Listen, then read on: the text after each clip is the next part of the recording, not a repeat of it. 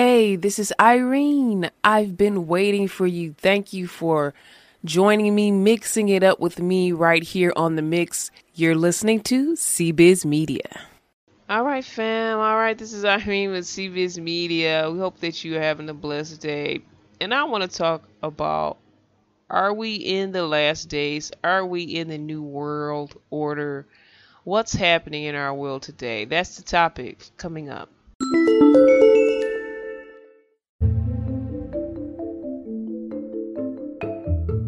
So hey guys, I just noticed some things, you know.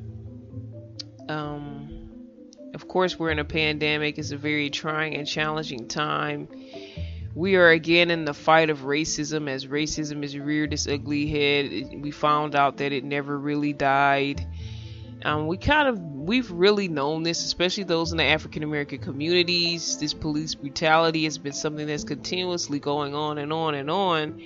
And people in other communities of other races and cultures were are just not getting it. And finally it seems like people want to come together with us on this issue uh, some of the people that are coming together i feel are just trying to trend and, and jump on the trend of what this looks like because it's everywhere on the internet social media and i do feel like some people are just there to jump on the trend and they don't really care about the issues but I do feel like there are many that do care, and I do see some consequences being dealt out to people that have long since deserved it. Um, in the past, people have not been getting the justice that they deserved, and now I see that there's more of a push for that. That's great. And to see us on the same page is almost miraculous. It's almost a little bit scary to see such unity, even though it's beautiful at the same time. But it makes me think of the scripture in Revelations where it talks about when everybody says it's going to be peace, peace, peace, that's when destruction will actually come forth. And I'm talking about the last days, guys. We're talking about the last days and how things are happening and things have happened in, in recent times that this pandemic, you know, is happening that points to signs of the last days, the new world order, so to speak. Because I really want to more focus on the new world order and this new unity that we have that I've seen built up through the Black Lives Matter community and all, all of our cultures are trying to come together on this. Like like I said, it's beautiful, but in a way it's it's scary and it's almost unprecedented. Of course, we've made strides when it comes to civil rights and and we've had all cultures and we've had the Caucasian culture on our side because I don't think we could have gone gotten this far without them helping change some of these laws from these civil rights laws back in the 60s to what's going on now. We need each other basically. And it's about time that we see that. But this level of unity is like to me something that's a little bit unprecedented. And then I want to go to another topic in connection with our unity and our oneness when it comes to censorship.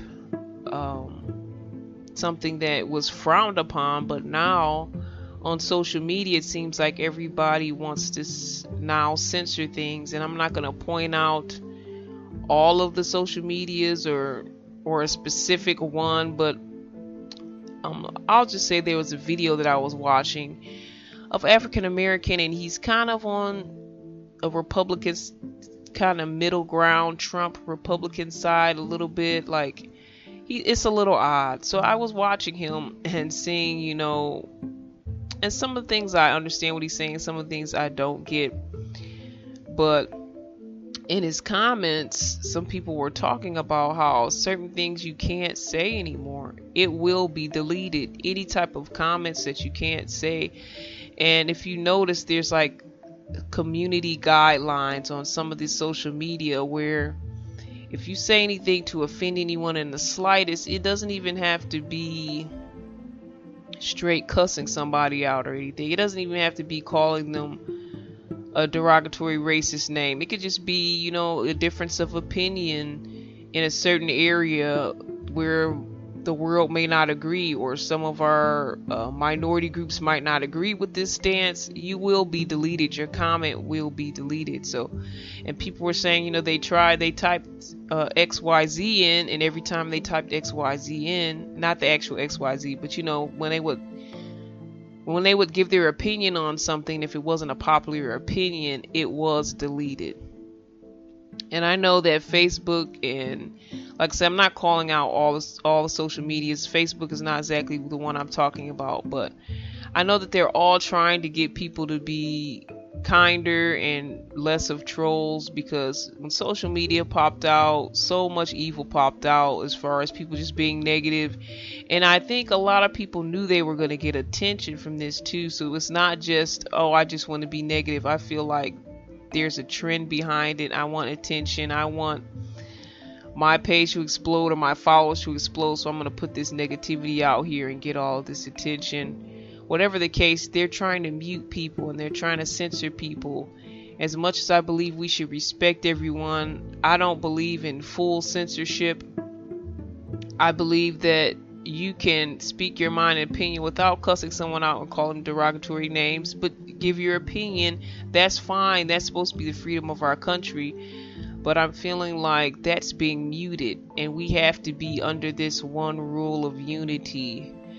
And the Black Lives Matter made me think of that unity. The social media cutting off certain elements where they think might offend somebody makes me think of this unity.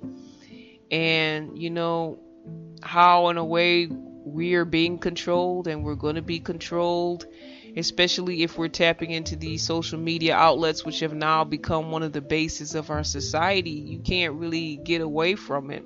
We're under a form of control and a form of unity that we might not all agree with but it's making me think again that we are in this new world order situation.